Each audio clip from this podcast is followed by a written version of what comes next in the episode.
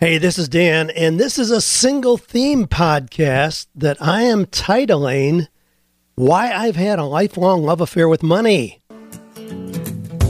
If I had a million dollars, If I had a million dollars, well, I'd buy you a house. I would buy you a house. And if I had a million dollars, If I had a million dollars, buy you furniture for your house. maybe a nice Chesterfield or an ottoman.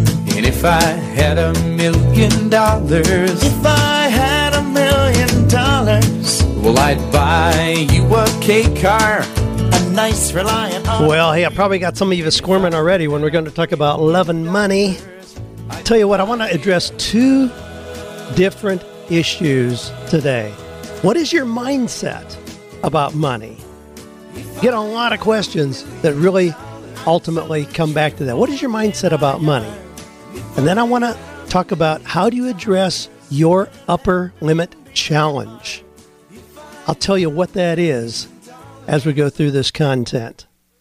Now, I got a note from James who says, a couple weeks ago, you read a letter from Ray who said, I only accept the success I feel I deserve and ask for suggestions on how to change his mindset to one where he feels he's deserving of success. And James goes on, that question really resonated with me. I bought a copy of The Millionaire Mind. I'm reading it right now. I'd love it if you do a podcast on this topic. Well, this is one that comes up again and again and again. How do we have a mindset about money so that it's healthy, so that it's not greedy, but that we have opportunity to help others? I mean, there's a whole lot of issues that relate around our mindset about money. Now, I decided a long time ago, I decided as a lot of kid, as a little kid, that I was going to enjoy money that I wanted to have plenty of it. But it was really counter to a lot of things I was being taught in that environment. But here's here's how I feel about money. I love money. And money loves me. Now I, I like to personify money so that it seems like a real thing, not just paper, but it's something real, tangible. I mean, golly, you know, when you reach down your pocket and you feel those coins, or you feel that bunch of money that you got folded over in a money clip, I enjoy that. I mean, one, one of the things that I did when I went through a really tough time a few years ago, and I've talked about that, where I was deeply, deeply in debt, I started carrying a $100 bill in my wallet at all times. Always, always. You can ask me anytime you meet me to show you a $100 bill, and I'm going to have one tucked away just in one of the compartments of my wallet. Not one that I just spend, just one that I have. So I always have that. Now, a lot of times over the years, I've simply given it to somebody who I was thrilled to be in a position to be able to do that. So I've given a lot of those away, but then I replace it immediately. I keep some here in my office so I can always replace that, always have it with me. There's just something about having that where I never feel broke. You know, broke is such a state of mind. So I never feel broke because I always have at least that $100 bill in my pocket. But I expect more money to be coming my way. I open my arms to money. I allow money to reach me with ease and gratitude, relief. And I want money to know that when she comes to me, I'm going to treat her really, really well. Now, how do you think that compares to people who are complaining, blaming, resisting, pretending they don't want, need, and love money, when in fact they actually do? You know, of course they do. Money knows that I want, need, and love her. My hands are open. I'm grateful. I am thrilled to have the opportunity to live the life that I live, you know, with lots of adventures, you know, travel, play, memory making. And again, I'm not talking about extravagant spending. That's not it at all. But knowing that I have the resources to do those kind of things is a wonderful position to be in. Now, here's some things that'll kind of help us unpack this. You know, I'm a car guy. You know, I love to just buy cars and flip cars. I've always had fun doing that, enjoy them. So I bought a lot of repossessed cars over the years. Go to bank auctions, and there are public auctions like here in Nashville that you can go to. and they have repossessed cars. You know, without exception, when I get a repo car, I can start going through the floorboard in a center console, in a trunk, and I find money. I find pennies, dimes, nickels, quarters everywhere. It just seems uncanny. I mean, I've I've joked about it with Joanne. When when I buy a repo car, I'll probably collect ten bucks just in change that's around. Now, what does that tell me? That lets me know how the previous owner took care of money, and it's clear what the end result was. It just if somebody doesn't take care of money well, it's going to slip through their hands, and you're not going to be somebody that money is drawn to. And I'm the kind of guy, you know, if there's a penny in the parking lot, man, I'll walk 20 feet out of my way to go pick it up. And I'm especially happy if it's heads up. You know, I know a lot of kids today could care less. You know, a penny, they kick it or whatever, just walk by. Nah, I'm still the guy that I bend over and pick it up. It's a penny, it's real money. I just do that. Now, we know we talk a lot about you succeed in business when people know you, trust you, and like you. But what about money? Does it know, trust, and like you? If you complain about it all the time, it probably looks for ways to avoid you. I mean, I hear a lot of millennials today talking about, you know, we need to break the economic system. Capitalism is, you know, a bad thing. We need to do away with it. You know, we need to just, I guess, have socialism where we just evenly divide the pe- money between all the people. Well, that doesn't work. I mean, time after time, history has proven that that doesn't work. The only thing that works is allowing people the opportunity to earn. And I don't care if you call it capitalism or something else, but I mean, it doesn't matter if we don't have money. We're going to have some kind of an economic system. As soon as I figure out that you have something I want, I have something you want, we may exchange a potato for a tomato. I don't care, but it's some kind of an economic exchange.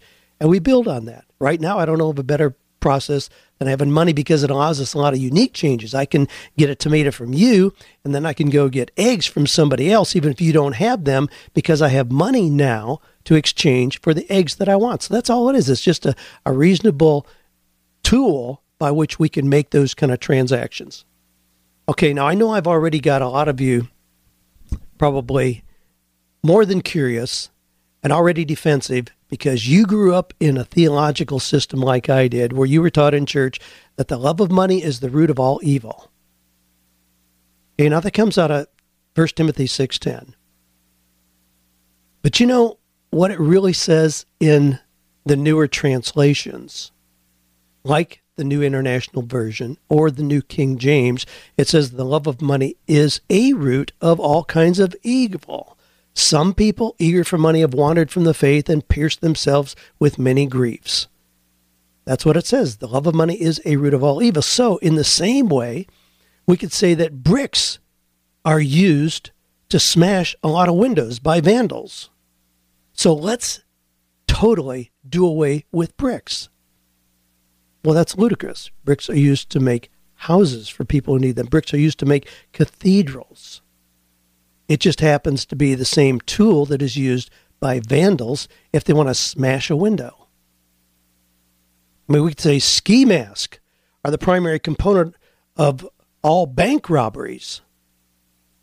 Well, we know that would be ludicrous. Ski masks keep your face warm when you're going down a hill in the middle of winter. You know, so to say that the love of money is the cause of all evil immediately puts us on the defensive, makes us adverse to having money. So is that a reasonable position? Okay, let's not have money. I mean, the, the safest thing to do is to not have money. Money opens the door to a lot of danger. So, the safest thing to do, probably the most godly thing to do, is to not have any money. You really believe that? I mean, so we go to church and they teach us to hate money, to be suspicious of having any, and I recognize that people who have money are often greedy, likely to take from the poor to increase their own coffers.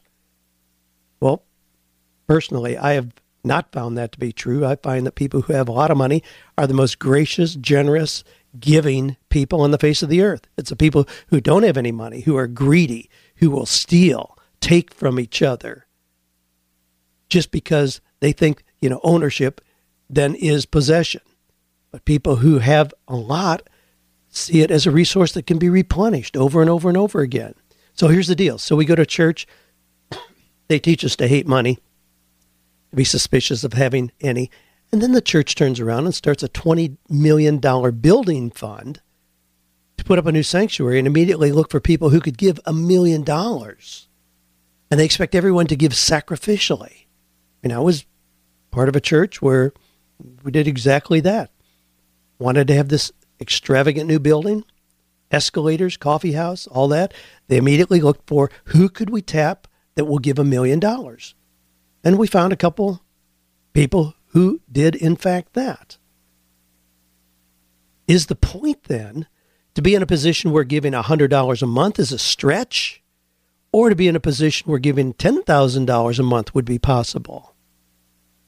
Which would you rather be? Which would fulfill the mission of the work that you're committed to, even at your church, better if you have a lot of money or if you have none? Well, it's a pretty easy answer, but we get this mixed message, it seems, a lot of times from churches in terms of our relationship with money. I, I grabbed a couple quotations as I was going through this. Pablo Picasso said, I'd like to live as a poor man with lots of money. Upon what from Will Rogers, this is from years and years ago, and uh, it was kind of funny in light of recent events in our country. He said, A fool and his money will soon be elected. Well, Will Smith says money and success don't change people, they merely amplify what is already there. And in a similar note, Warren Buffett says Of the billionaires I've known, money just brings out the basic traits in them. If they were jerks before they had money, they're simply jerks with a billion dollars.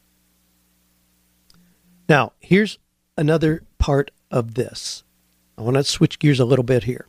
We've been taught that the Christian life is one of service, putting others first, you know, ignoring our own needs, emptying our own cup I mean, the little song we sing, Joy, J O Y, you know, I, I, well, I was almost broke into song, but I won't do that. I'll spare you from that. But Jesus first, others next, yourself last. What if we had it wrong? What if focus, focusing totally on the purpose, person and their needs is what causes us to fail?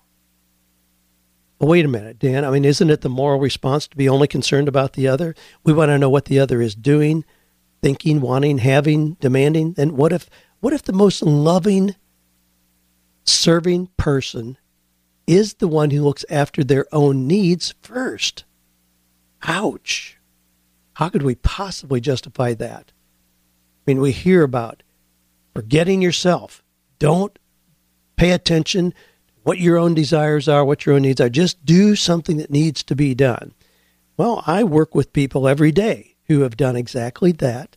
They've ignored themselves. They've just looked at what needed to be done, even if it's godly or humanitarian, and they end up burned out, resentful that they're so they're struggling themselves so much. They have nothing left to give. And really, if we follow that train kind of down that path,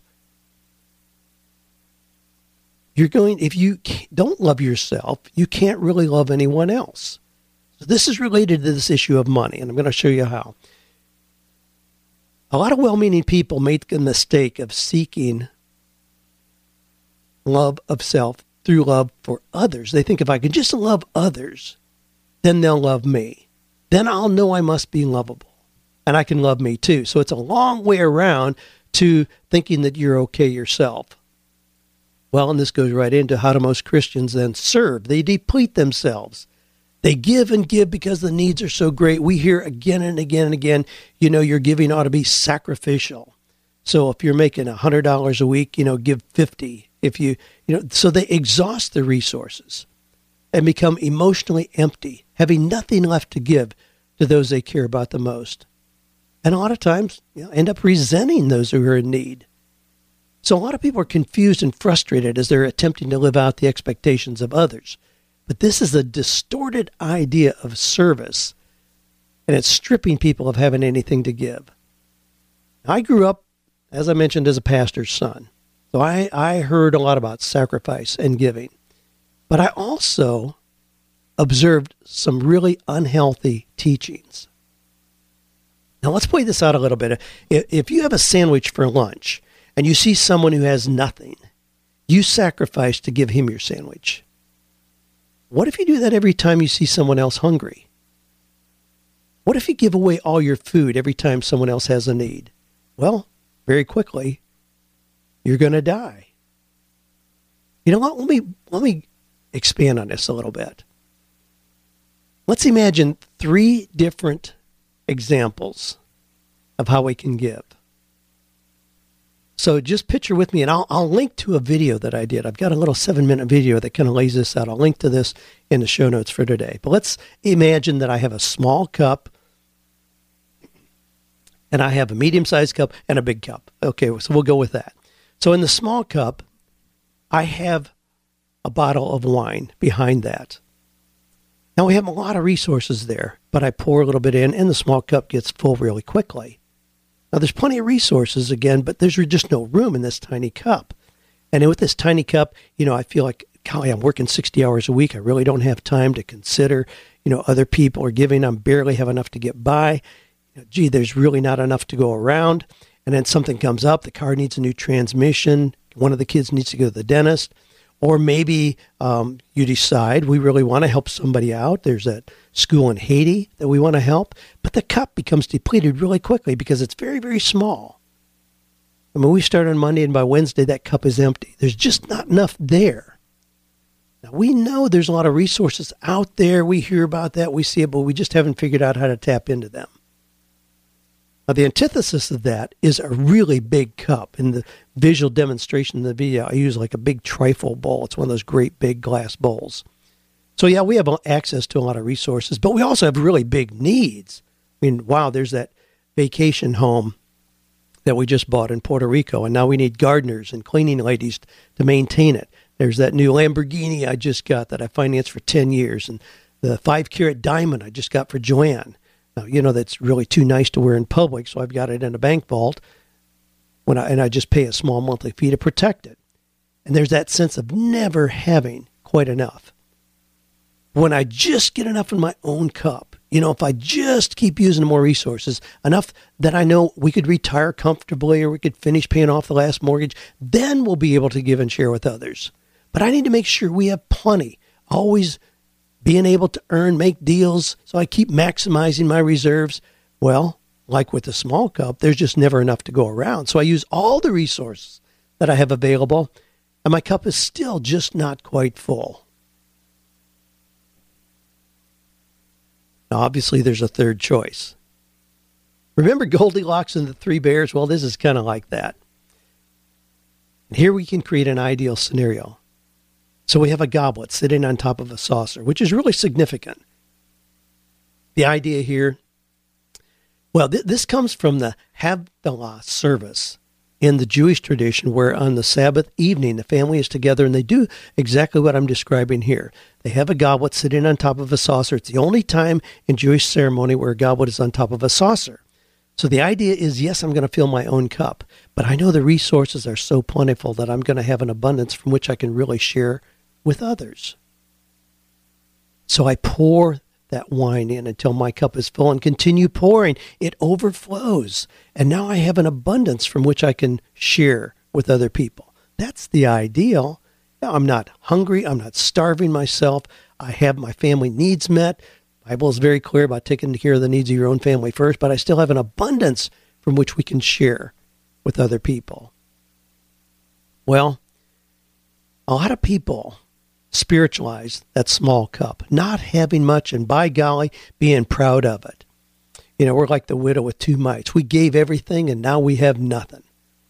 You know, the AC unit isn't working in our house. We got a flat tire in the car. We don't even have money to fix that. I mean, is that a desirable position to be in?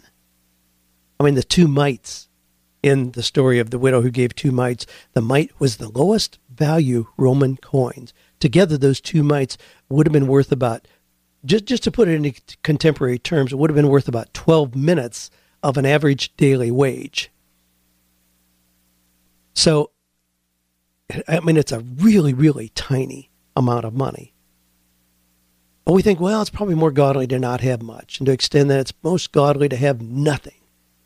Coming from a scarcity mentality about money, you know, that there's a fixed quantity of money, it means someone's going to have less if somebody has anything. Well, again, like I mentioned a little bit ago, if I have a sandwich and I give that to somebody who's in need, that sounds godly. That's a caring thing to do. What if I see somebody the next day as well? And then I see somebody at dinner time and breakfast as well. What happens if I give all that I have to those who are desperately in need? Well, as godly as that sounds, I'm ultimately going to deplete myself and die. And I see a lot of well meaning people who put themselves in that position. I mean, think about it, even on an airplane. What are the instructions if there's a problem? Do they want you to take care of your children and those around you first? No. They clearly instruct us put the oxygen mask on yourself. There's no way you can help your children and other people if you don't protect yourself first. The principle is we have to have our own cup full before we can serve others well. So that's the thing. And with this demonstration, the goblet, we gently pour the wine in the cup, showing symbolically we're going to go out in the workplace this coming week. We're going to do the work we do with such excellence. We're going to be able to fill our cup completely. We're going to have all the resources we need for our family. But you know what? We're going to continue. We don't just stop there. That's another thing. You know, we can talk about retirement because the, the model really is when I get enough just for myself, I'm going to stop being productive. Wow. What an unhealthy model that is. So we're not going to stop when our own cup is full. We want an abundance from which we can serve other people. I want to keep being productive, and that rich overflows for the needs of everyone else. When I've covered my mortgage payment, my groceries, car insurance, is that a time to just sit back and relax and enjoy the fact that I've met my own needs? Absolutely not. That's a time to push forward. So then we can recognize, gee, a neighbor's in trouble, needs rent to be paid. There's a young gal who just got out of prison, really needs a car to get back and forth to work. Or we got that school in Haiti that we want to help out. Absolutely. Or you may just decide you're going to pay for the next three cars back at Chick fil A. You know, they already, when you go through uh, Chick fil A, they already have the bills totaled for the people who are behind you. You can do that easily. You can experience the joy of giving without feeling a sense of obligation or resentment, but it's from having a full cup a reservoir with an abundance from which we can give. Now, the question is then, how big is your cup? I mean, there's no set size for how big this cup should be. There's no dollar amount on the top of that goblet to say this much and no more. You get to decide how big your cup is. I mean, that's totally between you and God. I mean, you and your spouse decide that. But if your cup is so small that you always feel there's just not enough to go around, you're barely squeaking by, there's sure not enough to tithe or even help others beyond that, then maybe your cup is too small. If you get that sense, you're, you know, you're putting in 60, 70 hours a week, you don't have time to read good books, listen to podcasts, or spend time with those who are accomplishing you know, what you'd like to accomplish, maybe you need to take a fresh look at how you're using the talents God has given you to provide for yourself and others. Maybe you need a bigger cup. On the other hand, if you have a cup like that great big trifle bowl, all the resources are being consumed just by you and your family over and over. There's never anything to share with others. And you're just obsessed with getting more for yourself. You know, maybe your cup's too big. Maybe you need to be content with a smaller cup. So that's what we want. We conceptually we want to have a cup that we can fill, filled overflowing because of our mindset about money, welcoming money in, giving us this rich reservoir of abundance from which we can give generously in ways that enrich the lives of other people. Now, there's one other concept that I want to touch on, and it's called the Upper Limit Challenge. You've heard me talk about that before if you've listened to this podcast at all. It really is clarified in a little book called The Big Leap by Gay Hendricks. But here's, here's a little piece from that book. Each of us has an inner thermostat setting that determines how much love, success, and creativity we allow ourselves to enjoy. When we exceed our inner thermostat setting, we will often do something to sabotage ourselves, causing us to drop back into the old familiar zone where we feel secure. Let me give you an example of how that plays out. So we discover a kid down in a ghetto in Alabama. Abject poverty. My gosh, this kid can play football. We bring him out of that environment, bring him to Nashville, Tennessee, sign him with the Tennessee Titans, give him a $10 million signing bonus. You know what typically happens? Six months later, They've sabotaged their career, spent the money and more, and are back where they came from. Their sense of deserving doesn't match the reality of what they were given that quickly. And years ago, uh, the church we were going to went together and gave a, sing- a car to a single mom and her son. Her son was probably 18 years old at the time. Anyway, she was struggling. I mean, it was clear that they were having a hard time getting by. Had an old rattle trap car that kept breaking down. We got them a brand new car. It was a Chevy Cavalier, station wagon. I can still picture it, blue. Within four months, that car was dented on multiple sides, broken glass, wheel covers missing. Guess what? They brought it down to a level that matched their sense of deserving. I mean, Joanna and I have seen this happen time and time again. A young lady gets out of prison, we help them get a nice house, a car, and a job. It's too much. They self sabotage until their reality matches their sense of deserving. I could give you a whole lot of specific examples of how that's played out. But there are other examples of the upper limit challenge that each of us feel. It may not be that big, that obvious. But here's some other signs of an upper limit challenge worry, blame, criticism, not keeping promises, deflect, defecting compliments. Here's, here's something as well. Have you ever heard somebody say, you know, things are going really well and they're just waiting for the other shoe to drop? I mean, I hear that all the time. It's that sense that things are too good. There's something that's going to happen that's going to sabotage the success I'm experiencing right now. I mean, parents call camp three times a day. Are my kids okay? You know, I, I'm worried about my kids getting hurt. Where does that come from? You know, here, here's one. You just got your biggest speaking engagement. So you went through, you know, Kent Julian's Speak It Forward program. You're all fired up. You just got a speaking engagement. They're going to pay you $1,500. You fly to the city, stay at the hotel. You get up the next morning and you've got a horrible cold, sinus infection, or lost your voice. You know what? That's likely not a virus in the hotel room.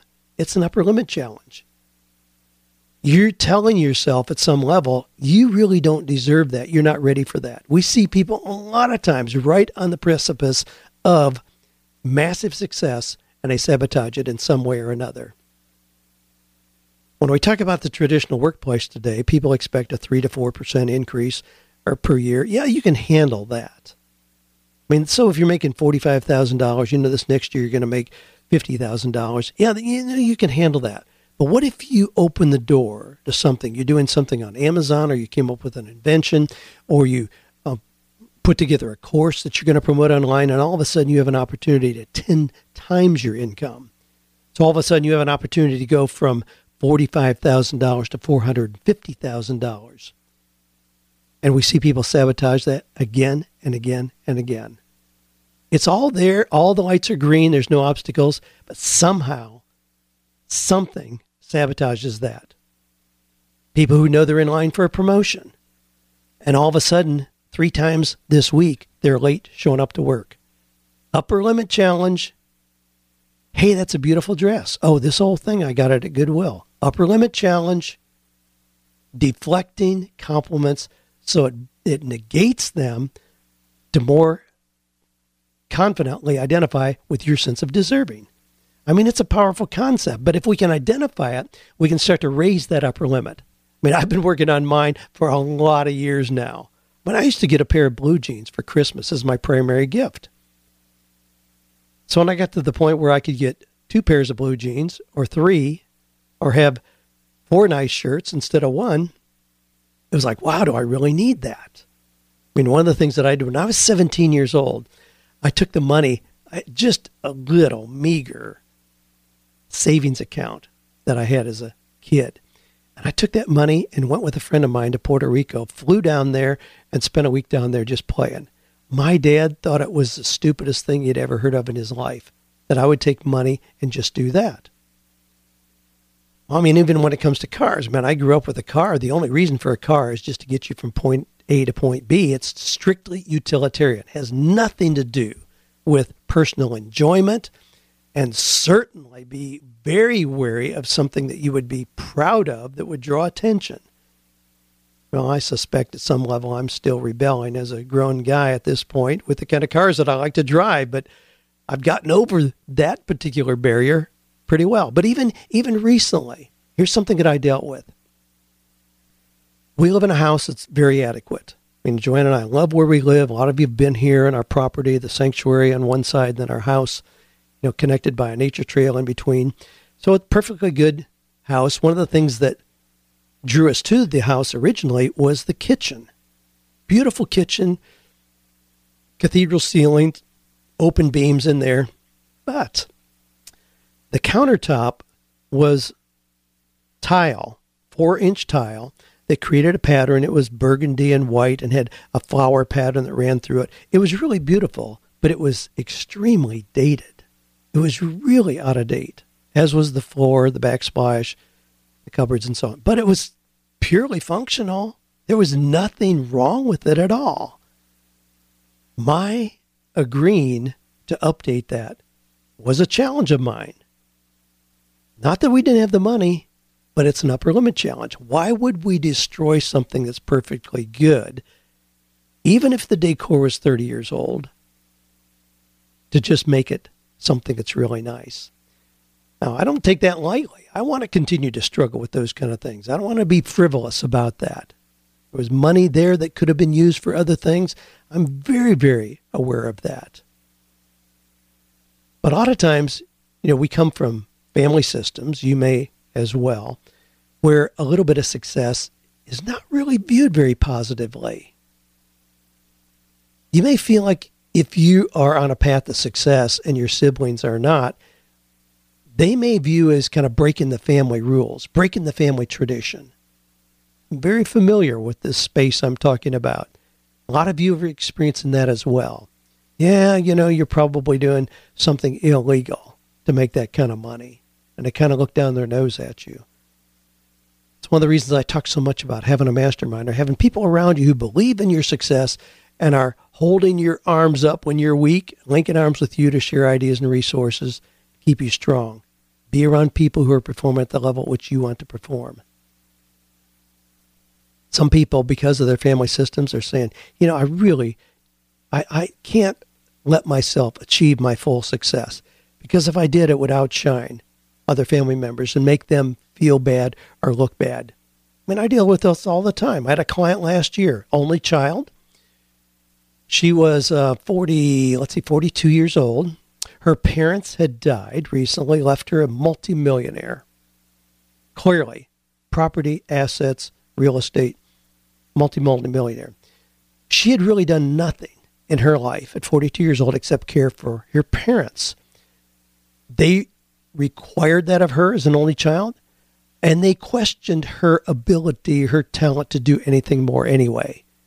They convinced her that really was her only lot in life. She wasn't a candidate to do anything else. She had a master's degree in fine arts, an MFA. But she continued, so they they both have died. They both passed on. She continued to spite them by her underperforming. She was working in a minimum wage job, making $7.35 an hour as a substitute teacher.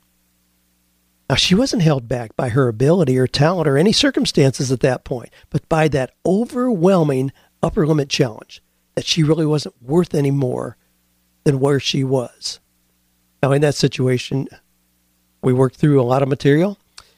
She did find another position and moved up a little bit. A little bit. I mean, I laid out possibilities for her to exponentially increase her success from where she was. She wasn't ready for it. She got a job paying $10 an hour. I was mortified that she was content with that. She was thrilled that she had made that progress, and I had to accept the fact that that fit where she was at that particular time. Now, maybe she can grow her own sense of deserving over time, but it wasn't my place to just rip the top off of her upper limit challenge. So, are you willing to find, develop, and fully use your strongest talents and passions. Are you willing to do that? What is it that's holding you back? Is it the circumstances? Is it the environment? Is it the economy, the politicians, or is it something else? And make a note. You know, if nothing else, I hope I've made you more aware of your own upper limit challenge, your upper limit behavior. If somebody pays you a compliment and you say, ah, nah, you know, I got this thing at a garage sale. No. What do you do when somebody gives you a compliment? I say, thank you. I appreciate you, you know, the compliment. I appreciate you noticing. And go on. Even if you did pay 50 cents for it. Pay attention to those things that may help you identify your upper limit challenge. And pay attention to the things that express your feelings about money. I mean, are you the kind of person that attracts money? Or are you the kind of person that shoves it away because of your mentality? Do you complain about it, moan about it, hate it? Believe me, it's not going to force itself on you. If you want to be conduit, if you want to be what it calls in the Old Testament, blessed to be a blessing, you know, it's not intended that our talents and skills and abilities just make us fat and happy. No. I mean, you don't want to be like a hose that has is capped off at the end. If it is, the water in there will get stagnant really quickly. Open the end of the hose so the water flows through. That's what you want your life to represent. So you are a vessel through which those blessings can flow to other people. Yes, fill your own cup. Fill that hose with fresh, clean, pure, life giving water, but it's flowing through because you keep it moving through you. That's the model that we want to have. Hey, I hope this has been helpful. This is just one of those standalone themes. God, if you got ideas about things that you'd love to hear us talk about, I mean, I love these kind of themes to unpack them. Obviously, in these, you're going to hear a lot of my particular opinion, my particular perspective. I hope, if nothing else, that it stimulates you refining your own. You don't have to accept everything that I say, but I hope it challenges you to take a new look at your own beliefs. What are you doing in these areas that can serve you well and serve others around you well?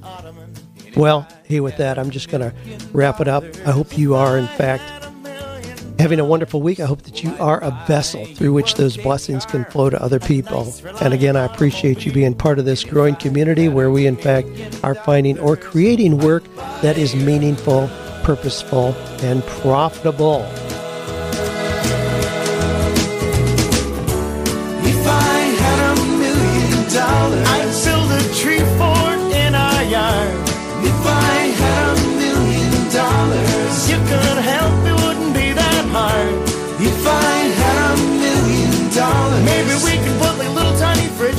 Like a little tiny fridge in there somewhere. Well, we could just go up there and, and hang out. like open the fridge and stuff. And